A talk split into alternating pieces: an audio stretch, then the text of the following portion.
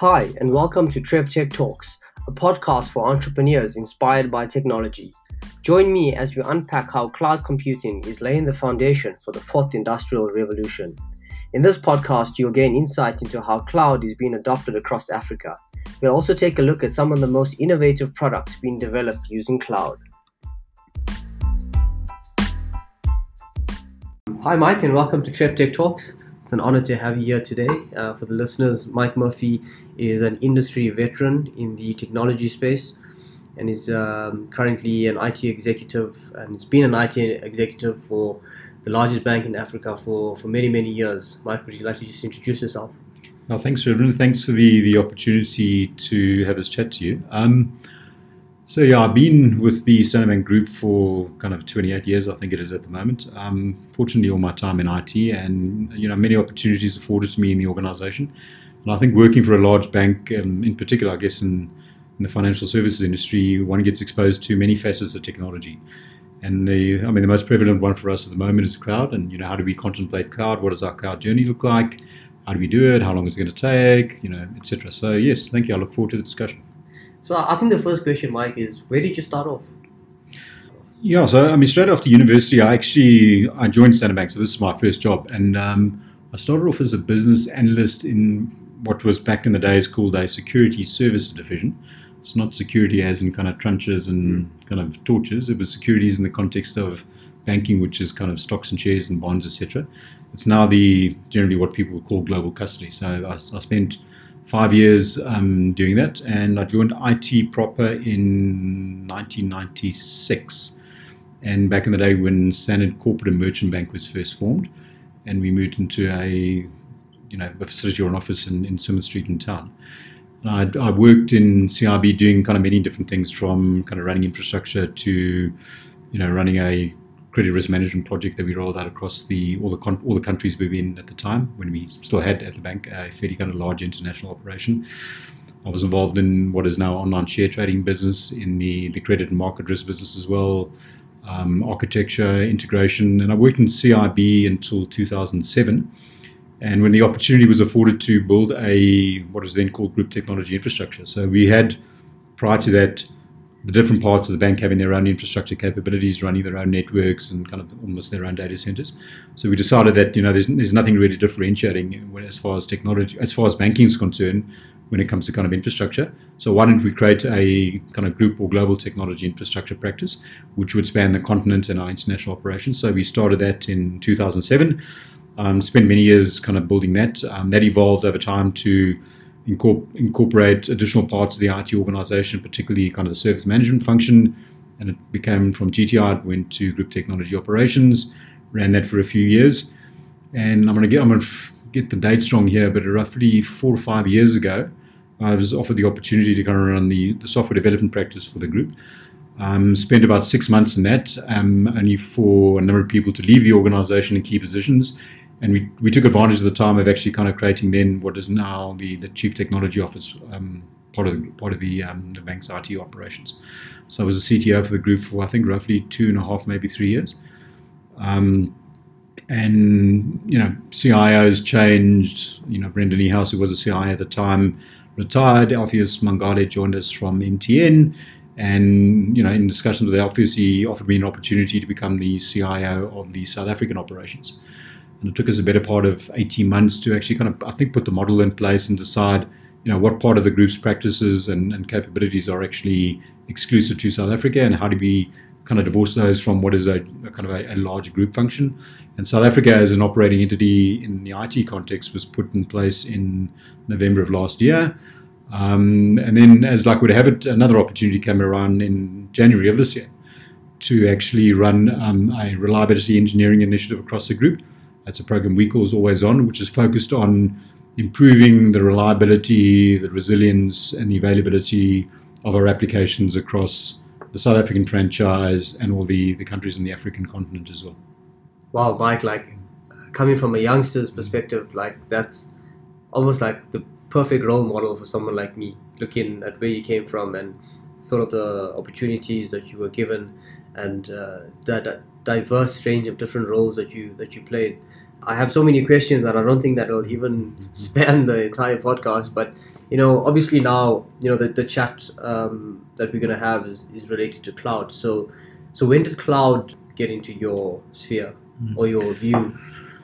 So I, I mean, I, I, guess cloud had been on the, on the radar for quite some time. But I mean, if, if you if you cast your mind back probably three or four years ago, um, I think it was it started to get real tra- traction in the financial services industry when you had a lot of really kind of prominent organizations moving financial services workload into the cloud. So that, that's when I, I guess my interest, or I guess the group's interest in a way, got initially got piqued. Um, unfortunately for us at the time, you know, there was no indication from any of the kind of hyperscalers that they had any intention of opening up, you know, data centers or kind of um, zones and regions in, in South Africa. So one of the problems we were then faced with, well, we still had to deal with um, kind of data sovereignty, we still had to deal with data privacy issues, we still had to deal with localization concerns. So cloud seemed like a grand idea, and but we didn't really have the means or mechanisms to try to do something at scale.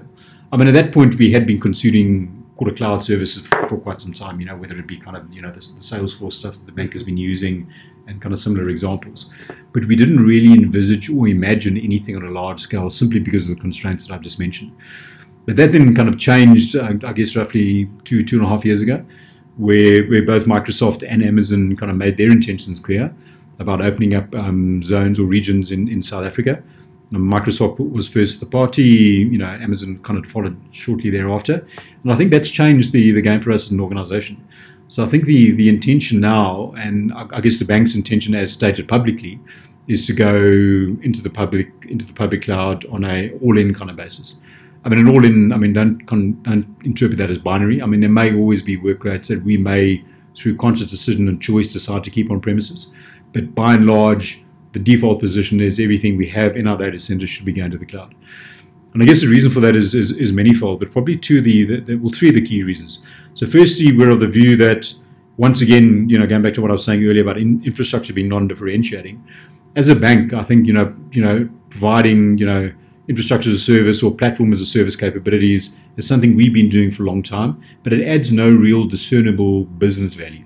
And is this really, you know, the, the, stuff for us to be focusing on? And I guess the answer is no. So the cloud providers do a far better job at kind of providing that for us, and they provide levels of availability and reliability far in excess, I think, of what most, if not all, kind of organizations who aren't in IT could actually provide.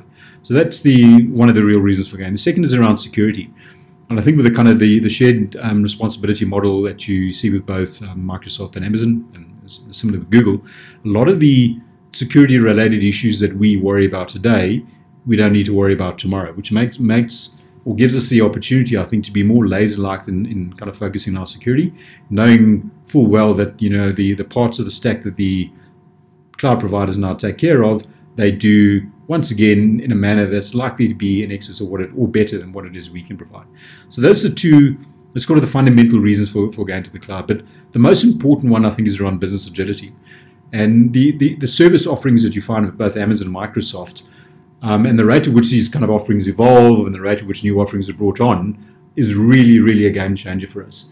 And to be able as an organization to leverage that to contemplate going into new markets, into new businesses, or just to kind of rapidly experiment and try different things is once again something we could, you know, even if we had all the money in the world, not really do anywhere near as effectively and efficiently as what the hyperscalers can do. So that to me is the key one. This is this is a business differentiator. And for as long as we see the cloud opportunity as a business differentiator and we're going with that in mind, then I think, you know, it'll be a different different place in, in the in the years to come. So not just saving costs. You, you here we're talking about new business models using cloud as yeah. an enabler. I mean, saving costs is often touted as kind of one of the reasons for going to cloud, and I think if you do it correctly, and if, if you really if you're really cost conscious and you really make sure that you design in the cloud different to the way you design on premises, and you take advantage of all the kind of capabilities such as you know auto scaling and etc. that the cloud providers do provide you, you can be more cost efficient. Particularly, I think, in your non-production environments, because most non-production environments today consume a lot of money to kind of in, in a capital investment perspective. Often they lie dormant and fallow overnight, but you're still paying for them. They're still consuming electricity you know that that cost is, is there. I mean, the opportunity to kind of turn things off and on when you need them in the cloud, I think offers a real opportunity to kind of you know reduce reduce costs. And in most organizations, I think the the cost of the non-production environments are often the same as if not greater than the production environment. So I think that's where you can get cost optimization. That doesn't mean you won't get it in production. I think you can certainly get it in production using the same premise I've just outlined. It may, whether it's the same or more or less, I don't know, because I think most production environments are generally speaking more tuned than the than, than non-production counterparts. Mm-hmm. But so the cost is there, but the cost is never the real reason to go to cloud. I think the cost saving is a beneficial incidental thing that happens as you take your journey there. Having said that, if you're not cost conscious and if you don't really understand what it is you're consuming and what you should be consuming and how you should be designing and what you do design, then I think you could be in for a very rude awakening. You know, in, in a way, every single developer in the organization, in the context of cloud, becomes a procurement officer. Mm-hmm. You know, when, when you're doing things internal to the organization, a lot of the money is funny money. And I don't think people necessarily have a close affinity to what it is they're building, what it is they're designing, and the cost implications of that. In the in the cloud world, that changes. You know, everything you turn on turns on green dollars. Hundred percent, yeah. So, Mike, you mentioned something very important: uh, business value. Hmm. So, and you mentioned that, uh, and you tied that uh, to the cloud journey. Now, if you take, you know, obviously to to move whatever any organization in this day has on-prem into the cloud, that's going to take some time. You're talking about systems that were developed, you know, uh, maybe 10, 20 years ago. Uh, you know, then we talk about lift and shifting that into the cloud. Now we're bringing the factor of there's within the banking industry and many other industries as well. There's these new, uh, call them startups, hmm. that are that are coming to the market and they're slowly eating up uh, parts of of the larger banks. And they they've got a greenfield implementation. They have cloud native architecture. So they're not lifting and shifting. They've they've built directly into the cloud. How does a, a bank or financial institution now accelerate their migration as well at the same time stay relevant with what those startups are doing mm-hmm.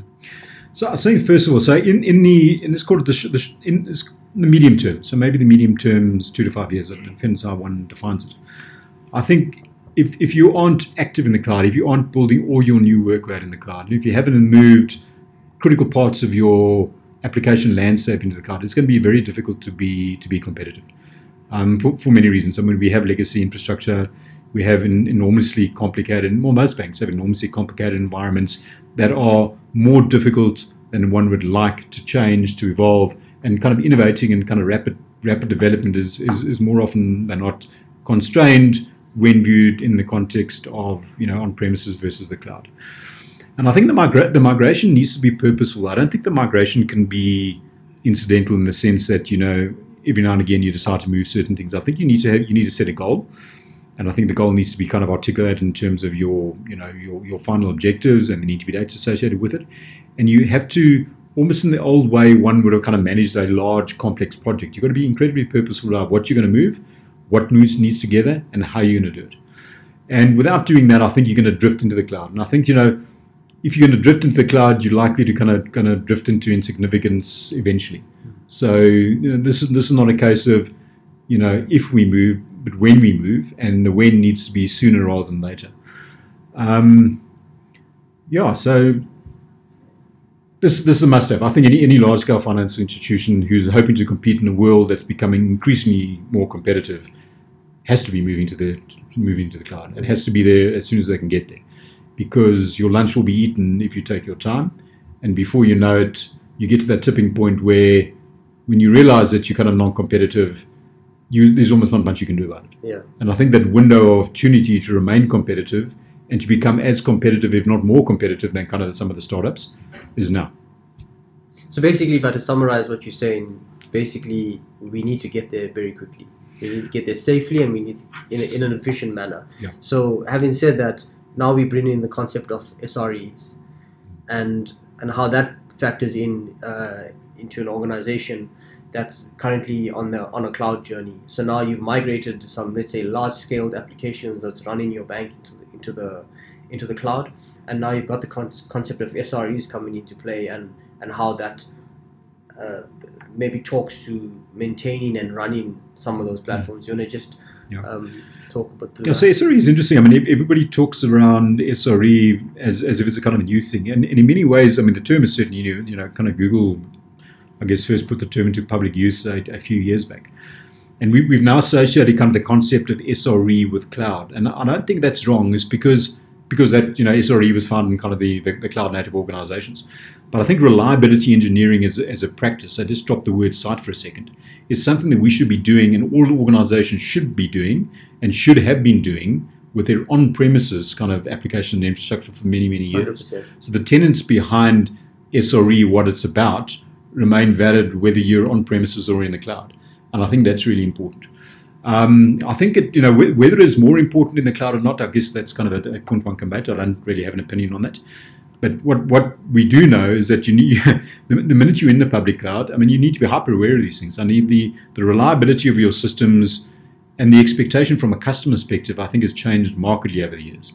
Um, this business of kind of banking hours being between nine and three, you know, and, and most things being available between nine and three, or you know, with certain kind of channels being available 24 by seven, is long gone. I think organizations or customers at least are expecting the level of service, the level of availability and reliability that they get from the likes of Google and from Amazon and, and Facebook and the other companies from their from their banks. And I- don't think banks are necessarily doing an atrocious job of kind of delivering that, but there is absolutely a lot of work that, that can be done, must be done, and to an extent is being done to improve that. Um, So okay, having said that, now I know there's there's a lot of buzzwords that's been thrown around, and DevOps is, is a very popular one.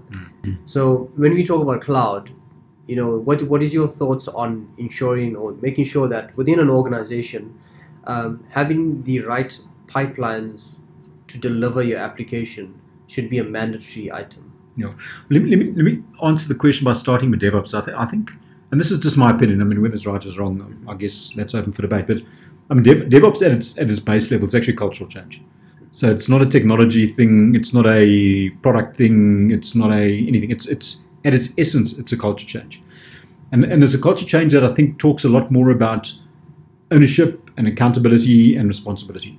So you know, Werner Vogels from Amazon used the term "you build it, you run it." Mm-hmm. And I think that is really important as well. So it talks at its essence, I think, to people taking real ownership and real pride in the stuff that they build, knowing that what they when they finish building something, that's not the end of the journey. You build something, you are own, you are accountable for running that thing forever. Mhm. You know, it's not like you know you go and buy a family pet. You know, the, the, the responsibility doesn't end when the pet arrives in the house. Yeah. You know, there's 10, 15, 20 years of ownership, of feeding, of training, of you know, that's the sort of stuff that we need to get in place. In the old days, when you had kind of a split between, you know, run, build, you know, design, whatever kind of the, the construct was, or plan, build, plan, build, run, was that too often, or more often than not, developers literally kind of build the code, throw over the wall to the operations guys, and they had to deal with all the noise. I mean, that makes no sense through so many kind of lenses. Firstly, how is it that someone who wasn't part of writing the code going to be better at kind of fixing it and improving it than the person who actually wrote it themselves? 100%. How, do, how does ownership stay with the person who's written it if they've just thrown it over the wall to someone else to kind of sit and maintain it with this? So the model itself is completely broken. I think we saw over many years in most organizations the implications of getting that model wrong. Um, the, the world has changed. So I think many, many, companies, um, the, the, the bank in, in our context included, has moved away from kind of that divide to implementing the, the DevOps practices. Literally, you build it, you run it. Everyone on the feature team is responsible for designing the code, running it, maintaining it, optimizing it, securing it, etc. And I think that's important. And that, that practice obviously needs to continue in the cloud. So there, there's no difference between on premises and the cloud. Deployment pipelines, once again, you know, that, that, that's the stuff we should be doing. That's just good engineering practice. And you should be using that good engineering practice whether you're on premises or in the cloud or you're in a hybrid model. Um, I think my view would be is that you should not be allowing any workloads to be migrated, either lift and shift or refactored or rewritten into the cloud if you are not first putting those CI/CD pipelines in place. And in that context as well, you know, wrap infrastructure as code under the under the umbrella of CI/CD here for the second because it's simply just the right thing to do. Yeah. And you know, there, there is no rhyme or reason to go in the cloud and kind of try to mandrolic everything. Mhm. It makes no sense. So Yeah, so as as all these organizations are moving to the cloud, I think that there's a let's just get it running and then we'll sort the rest out later. Yeah. And then it never gets uh, never lands up getting done. Yeah. So what you're saying is, you know, just take the time now to to lay down that foundation. Then you know that not that you don't ever have to look back at it again, but at least you know you've got Yeah. something there that can protect you. So I it's yeah. It's, and I, I agree because I mean, if you the old mantra, I mean, if you don't have time to do it right, when are you going to have time to do it again? Exactly. More more often not, you know, there's what's the other saying as well? You know, there's nothing more permanent than a temporary fix. Yeah. If if you, you do it right from the start, you will never regret doing it right from the start. You will always regret having taken the shortcut and having to live with the consequences of that shortcut because things happen, priorities change, focus changes, and more often than not, I think in the majority of cases, anything done on the premises or we will get back to it at some other point, you never get back to it. And you live with the consequence of those decisions. Hundred forever. percent. Well, there you go, listeners. So um, you you've heard it from the horse's mouth. Uh, get it right the first time, Mike. The next thing I want to talk about is you know as we drill down now to to once once uh, an organization is is public has a public uh, cloud platform. They've got migrating some apps to this. They've got some sort of reliability engineering underway, and they they they they're adhering to the to the correct engineering best practices. Now you look at the the engineers that are part of this team. Now, like myself, uh, an, an engineer, a cloud engineer within the space, you know, some of the some of the questions that I have for you is, you know, we're working in a in an area now where you, you're a software engineer, you're also a little bit of a cloud engineer, you're now doing a little bit of database work, a little bit of queuing systems in there, you're building some event driven systems. You also have to do a little bit of security because, you know, whatever you do, you have to, uh, security underpins everything. So now, you know, as a typical software engineer in the previous um, setting, you, you would write code and that's that's it. You know, Yeah. you'd, write- you'd write some tests, but now you're doing a lot more than that. So uh, the question that I'm trying to ask here is, for for the youth that are that are up and coming in the space, Mm. you've you've just out of varsity, maybe you maybe joined a graduate program, you maybe you know got your first job, you may be a junior developer, right? So at the end, you want to get to a level where you are now able to fit in into one of these teams that are delivering the next digital bank or the or delivering the next big product to come out there. So how does one um, at the very very beginning stages of their career start to shape all of these things together? Uh, so I mean, I'll stop by saying, I mean, I don't, I don't know, I don't think there's one definitive answer here, so I'll, I'll express my opinion. Yeah. So I think all software, all software engineers, or you know, infrastructure engineers for that matter, become better engineers if they acquire adjacent skills. Because I think the minute you have adjacent skills, and adjacent skills maybe in this context, maybe it's a testing skill, maybe it's an analysis skill, maybe it's a sysadmin skill or a DBA skill, whatever the case is. When you have a better appreciation for those practices, then you have a better appreciation for what you do in the context of that and how what it is that you do impacts them. And I think that's really, really important as well. Also goes back to kind of a little bit of the culture stuff too. There's often talk in the market around kind of full stack engineers. Personally, I hate the term because I think it's just kind of you're almost looking for a unicorn. I don't think anybody is necessarily going to have that same level of depth or experience in every tech, part of the technology stack. But I think building adjacent skills is the first thing you should do. So my recommendation would be, I guess, if I had to, you know, wind back the clock and came out of varsity and I, I joined a bank or I joined an organization as a software engineer, um, I think I would spend time purposefully working in infrastructure, working in security, working in software development, but not only in kind of the new sexy stuff. You know, spending a little bit of time kind of acquiring skills in the old legacy environments, because there's a lot to learn from there. Yeah. And I think you know the, the, the more skills that you require, and this is not about being an expert in everything. I think it just makes you a, a much more all-round person. And I think the as consequently, I think the the solutions that you develop or the software that you engineer is likely to be better. And I said, you know, that, that's what I would do. I think people need to be purposeful about acquiring this. You know, you know, serendipity can give you opportunities, and you know, maybe you, you know, coincidentally just happen to kind of pick up some skills. But I think you need to be fairly purposeful about doing it. Um, I'm not don't conflate this or confuse this with you know mapping out a career path. I'm not talking about Yeah, career paths sure. here, but rather just kind of getting as many skills as you possibly can. The, the curiosity, the interest. I think because you learn from everything, and I think that's you know that's really important. And of course, staying up to date, continuous learning, reading. No, no, You know, ab- absolutely. Um, you know, the idea that your le- learning kind of ends when you finish your degree is a terrible concept. I mean, if anything, your learning only begins once you finish your degree. You You've actually entered the workplace. So, I think continual learning or continuous learning is is absolutely part and parcel of what it is, what it takes to be a successful person, but a successful person in many respects, not just kind of engineering. Yeah, for sure. Um, and particularly, I guess, in, in our industry where the the rate of change is, is kind of so rapid. Yeah. I mean, if, if you rest on your laurels, you know, give it a couple of years and, and you you know you're on a path through relevance. Exactly. And I think that's important. And it's, it's and I think also kind of learning and acquiring in, or requiring skills in fields that are non-related. You know, there's there's a lot that we as IT people can learn from the fine arts. There's a lot we can learn from history. There's a lot we can learn from politics. There's a lot we can learn from the military, in fact. Mhm. So you take a look at I don't know, agile. Yeah. You know, people think agile was born in IT. Mm. I mean, the army and, and those kind of things have been doing agile for generations. And it was called something different. You know, the Navy, they've got a concept called maneuver warfare. It's all about that. You know, and what, what you discover quickly, I think, the, the longer you've been around, is that in today's day and age, there's actually surprisingly little that is actually brand new. A lot of what is kind of perceived as new or kind of tabled as new is often derived from something else Different marketing. packaged slightly differently, combined slightly differently, and we would all be better off if we kind of spent a lot more time also acquiring knowledge and having an interest in things outside our in particular industry. So that to me is Something like sleep. Yeah, no, don't es- underestimate the value of sleep. uh, what's what's the author's name again? Um, Uh, Matthew Walker. So yeah, Matthew fascinating Walker, book yes, on, on yes. why we sleep. And I, I guess you want um, shed some light on that? you know, I could embarrass myself by, by trying to summarize the book, but I think the essence of it as well, you know, if any any adults in particular, if, if you if you really not if you're not getting eight hours of sleep a night, you simply cannot perform optimally.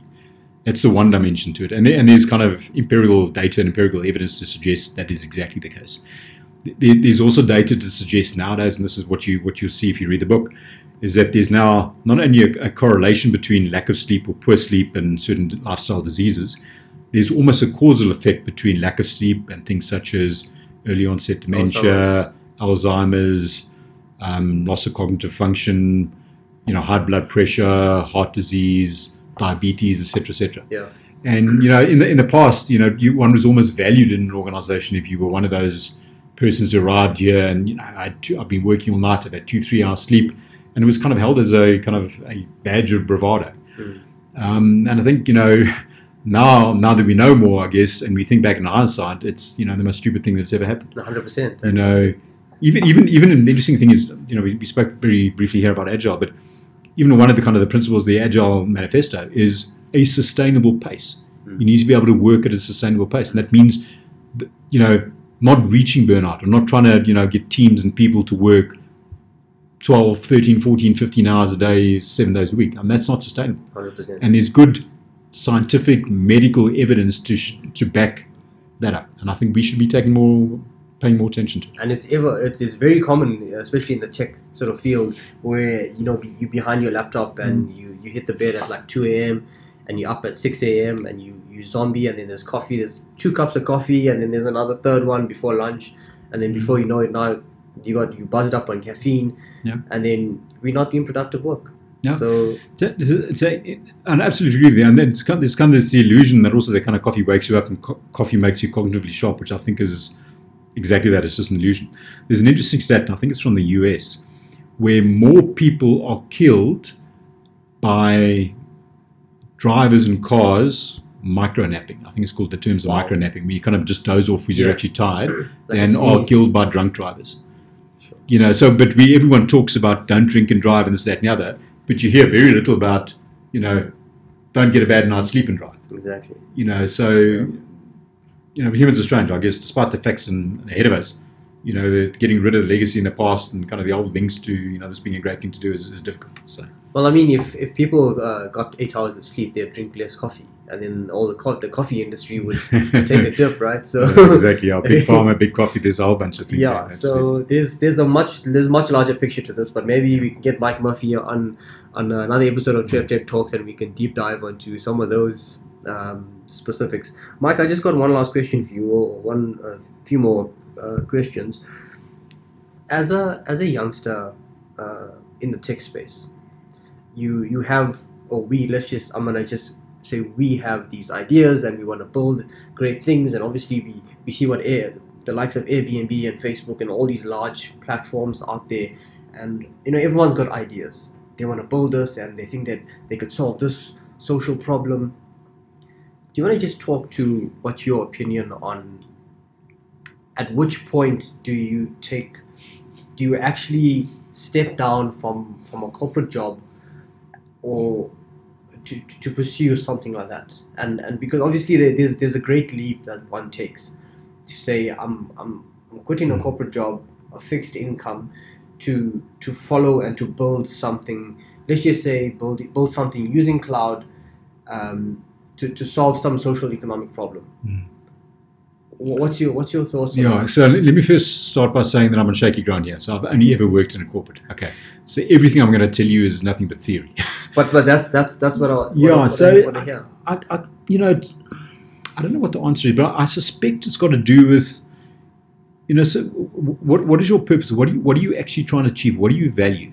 So, if, for example, you value a steady income, you know, some sort of quasi guarantee of kind of longish kind of term employment, and you not risk averse and this, that, and the other, then I think then the corporate is probably the place you would gravitate Mhm. gravitate to. And this doesn't mean that corp- that you can't do exciting things in corporate, and sure, you know, you know, it's, it's amazing to be in corporates in many respects as well. So it's not only the big stuff. I mean, there's there's a lot of R and D, there's a lot of innovation, there's a lot of smaller things that happen in a corporate as well. So in some respects, you can actually get everything. Um, but having said that, there's there's obviously the, the excitement and the I guess the, the accomplishment that comes with kind of you know involving yourself in small businesses or, or, or getting a startup going and stuff. And I guess if you if you've got the risk profile and the risk appetite, and that's kind of really what it is you want to do, then I think everyone should do it. So I think at some point in their in their career, you know, people who've started in a corporate should actually branch out and do something different. Mhm. You know, when this is is this in your 30s, is it in your 40s, is it in your 50s? I don't know. And I think the when is very much dependent on your profile as a person, the context in which you are operating, where you're at, what it is you want to do. So I don't think there's a there's a particularly right time or a wrong time to be perfectly frank. I mean, there are many people who kind of left in their 50s to start up companies and been very successful. There are many who've left in their 20s.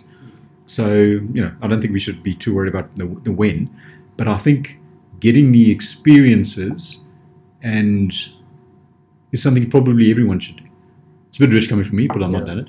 But you know, maybe I'll do it. You know, when, when I'm finished with the corporate stuff. But Yeah. um, yeah, I think I think everyone everyone should do it. To be perfectly honest, and I think too, if you look at the way that work's evolving, I think in the years to come, you know, I don't know, this this is ten years or twenty years or however long the term is, is that the I think there are going to be fewer and fewer permanent safety of ten year kind of corporate jobs around. I think freelancing is going to become much of a bigger thing. I think the smaller organizations, networked organizations, to become much more prevalent than what it is they maybe are today.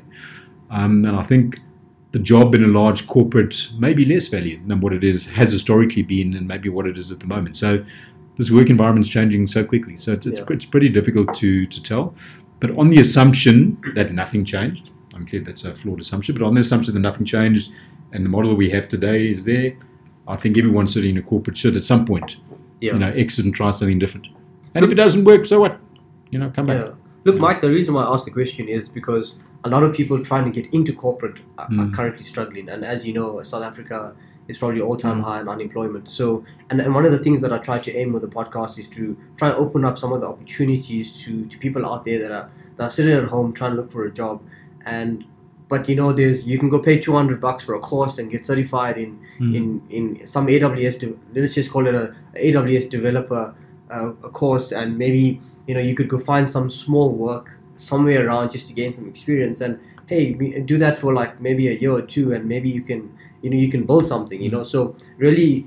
The, the reasoning behind that question is to is to try and inspire people out there that are struggling to get into corporate because obviously we are in in an uh, in an economy right now where everyone's trying to downscale everyone's got challenges the gl- global economy currently is Mm. At a at a very I wouldn't say unstable, but I would say at a very unpredictable state.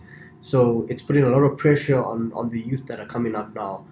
And I know when I joined uh, the uh, Standard Bank grad program, I, you know, it was it was very daunting, and and from like a thousand applicants, you know, they take very at the end is like a small number of people that they take. So what happens to all of those other people that don't make it? So that was the reasoning behind. Um, you know, the question. I, I th- I think the, I mean, unemployment is clearly a huge thing, and to a degree, I mean, unemployment is is is affected by many many things. I mean, government policies. One, I mean, is the environment in which we operate conducive to small organisations, small firms, to startups, etc. So I think government and has has a massive role to play in terms of kind of creating an environment that is fertile, fertile for people to kind of do things to start companies up to make it easy for them. So I think there's there's that element, and that's I guess largely to to an extent out of our control. But I think the one nice thing being in IT, I think it's it's one of those industries where it's actually relatively easy to acquire skills relatively quickly. And, and why do I say that? Well, first of all, everything that you could possibly need to learn is actually available online, and in many instances, available online for free. Mm. The, the cost of you acquiring those skills is, aside from maybe you want having to kind of buy a computer of sorts, and you, you can get those fairly cheaply, is a cost of your time. And so, as opposed to kind of sitting around waiting for a corporate to come knocking you a door or to for you to kind of get a job at a corporate, there's a lot of things you can do you just acquire skill.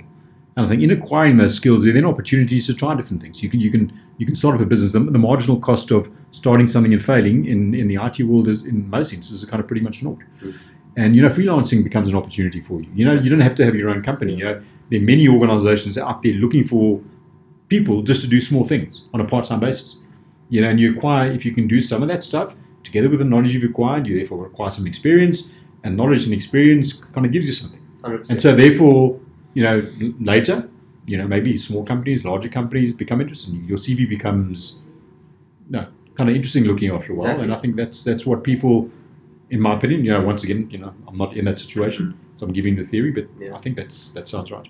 Yeah, no, and, and of course, like a lot of those people could, could continue to maybe, you know, expand their business or that enterprise into maybe, you know, start taking on much larger jobs, uh, getting yeah. larger contracts and uh, you know, continuing that way, and, and they would they wouldn't have to actually join the corporate world. They're self sustainable and they provide employment for other people as well. Yeah. So for every small little business you start, you know, maybe you hire five other people. Hundred percent right. Exponential, and and of course in the tech industry, it's you know as as Mike just mentioned, it's it's fairly easy to get up and running with these uh, with these technologies and small things. You know, um, we're not talking about you know open up your own consulting IT consulting and now you're offering all these services just do one thing and do it right. One small thing, do it right. Yeah. And the, the other nice thing about IT is that IT skills are borderless. let me explain what I mean by that.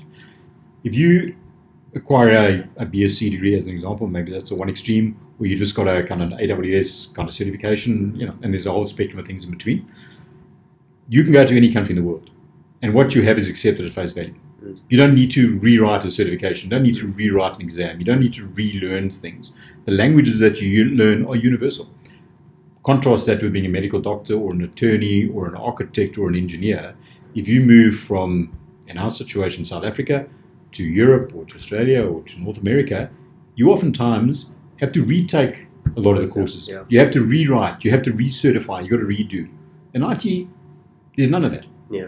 You know, as long as long as you can demonstrate through kind of I guess practical application and kind of get through interviews and stuff that you can do what you need to do, it's it's universal. So the fluidity of the market is amazing. So for people in this country who are struggling to find employment here, I mean, I understand that it's difficult to if you don't have cash here to kind of go somewhere else. But I mean, the opportunities are not constrained and confined by the borders of the country. You know, and that's and that's good too. So even if we lose people, oftentimes the diaspora return. Mm-hmm.